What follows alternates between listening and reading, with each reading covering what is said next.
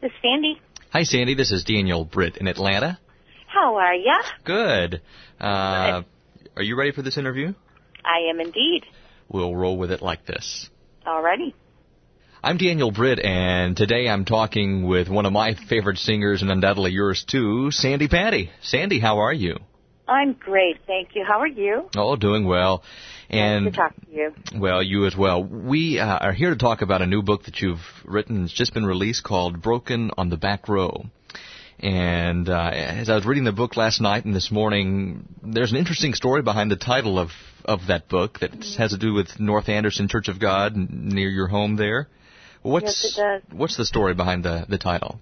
Well, you know, 11 or 12 years ago, when a lot was going wrong in my life, nobody's fault but my own, and and I found myself sitting on the back row of the balcony that morning, and you know, as the service began, I just began to weep, and um, just wondering if God had forgotten about me, or you know, if I still mattered at all. I'd made such a mess of things, and at the end of the service, my pastor said, um, "If you've been look, if you've been visiting with us here today, we're so glad that you've come." And you know, all of a sudden, I remember thinking, "Please don't have the visitors stand today." And uh, but he went on to say, "If you've been visiting and you just want to sit on the back row of the balcony and and just cry today, we want you to know that God knows how to find you there, and He hasn't forgotten you." And that was such a such a wonderful message to me and really began a journey back towards what God wanted me to be. And the book is subtitled A Journey Through Grace and Forgiveness, and we'll talk somewhat about that. Um, but in the beginning, it contains a lot of biographical information, um, like your growing up years. And mm-hmm. Reading the book, the way it sounded, it kind of sounded like you were on the way to becoming Sandi Patty, the music teacher. Yes, very much so. I, I, um, I've always loved music, but really thought that my music career would take me more uh, towards teaching and um, that kind of thing. And um, when I got to college, I I was taking you know classes uh, towards getting my teaching credential, but I began to travel with Bill and Gloria Gaither uh, during that time, and God just began to open some doors for me to where I realized this was really more than just a hobby that maybe was something I should think about, and that was some 25 years ago now. Well, your music has really spanned the globe, and the name Sandi Patty is is synonymous with Christian music, and uh, we appreciate all that you've done. Uh, this book uh, is a story. It's your story, and the story of the pathway to freedom and grace. And the book offers encouragement for all of us who've messed up. And Sandi, since we've all blown it, why do you think we continually shoot our wounded? I mean, when all this was happening back in with the early mid 90s or so, radio stations quit playing your music, concert dates were suddenly canceled. What's your observation of it all now on this side of the healing process? Well, honestly, uh, I look at it a couple of ways. You know, one is, you know, if I were going to a physician and they had the letters MD behind their name, hmm.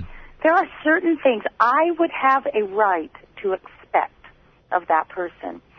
And if those things were not met, I would be hurt and I would be disappointed and, and probably make some changes in terms of my, you know, contact and association with them. Um, and I think when we carry Christian with our name, there are certain things that, that an audience has a right to expect. And when the, those things are not met, you know, there is understandably hurt mm.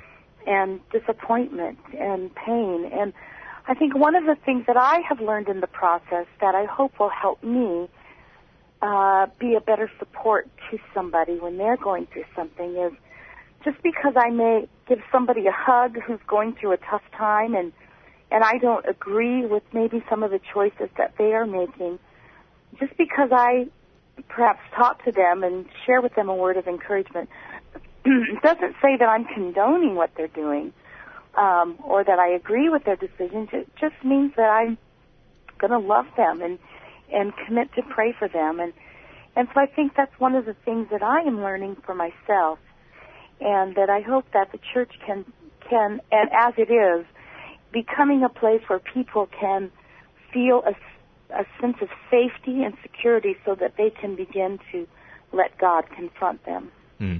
Well, in the book, you outlined the restoration process that you went through, which, by the way, lasted for what a number of years or so. Yes, it did. Well, we hear a lot about that term restoration. We we think of big or public sins, but Sandi, what about the thought that I had yesterday, or the lie that was told last Friday, the little white lie? Is is restoration necessary only when it hurts others, or because you outlined the restoration process, and in fact, at the end of the book, you have your pastor go through and and with some notes there as well.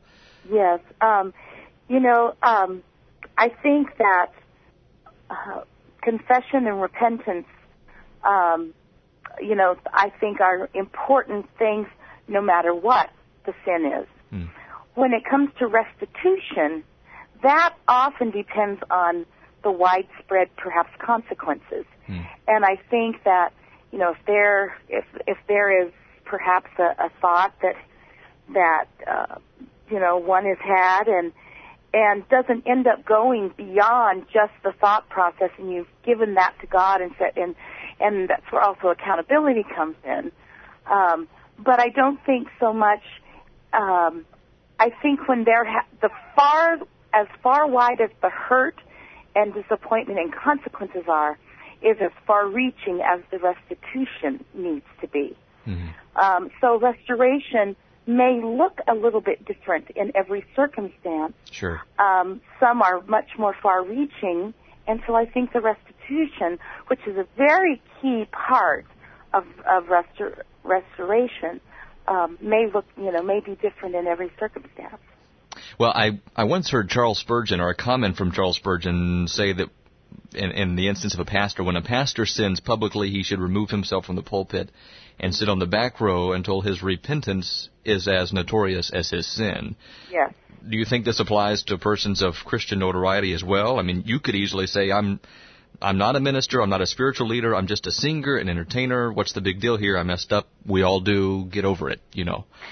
Well, I, I guess I feel like, you know, I, I wouldn't necessarily call myself a minister, but I think that in, in the technical sense, but I do think that uh, because my um, my career and my singing were so widespread, that there is a responsibility that I have.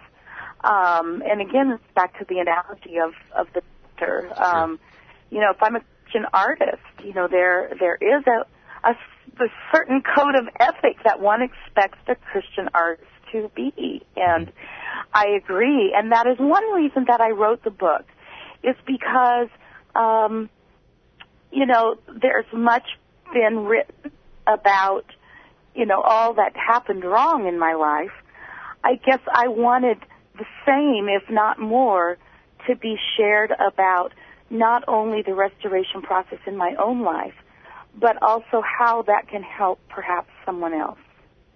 And you do it beautifully. This is a wonderful book, and I've heard nothing but great reviews from it. And now that I've read it for myself, I can certainly agree. It's uh, it's a book that will um, well, it goes into some, some biographical information on Sandi Patty, but it also uh, works through how to apply uh, restoration processes, how to heal from from broken hearts and mistakes made in our own lives. And Sandi, you did a great job with the book. Well, thank you very much for for reading it and taking the time to let me talk to you about it a little bit. Where can we find more information about uh, about Sandi Patty and what's going on in your life today, and how can we get more information on the book? Well, my website is a wonderful place to. I don't have anything to do with the website except just you know my name.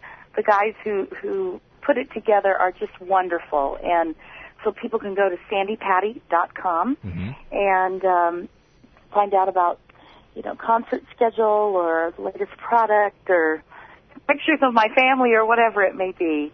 And your family is is, is a big part of this book as well. Uh, you talked about the. Uh, the adoption process, which was just a wonderful story, and then uh-huh. your husband Don uh, coming coming to know his biological father, and then yes. the relatives there. So it's a great story uh, with with many different turns to it. It's called Broken on the Back Row, written by Sandi Patty. The foreword is by Max Lucado, a friend of yours, Sandi. Yes, he is. What a special friend. We'll look forward to seeing you in Atlanta. Uh, Sandi, know that we love you and you're welcome here at any time. Be sure to let us know anytime you're in the area singing. I appreciate that. Thank you so much. Well, thanks for your encouragement through the years. You are so welcome. God bless. Take care. Bye bye.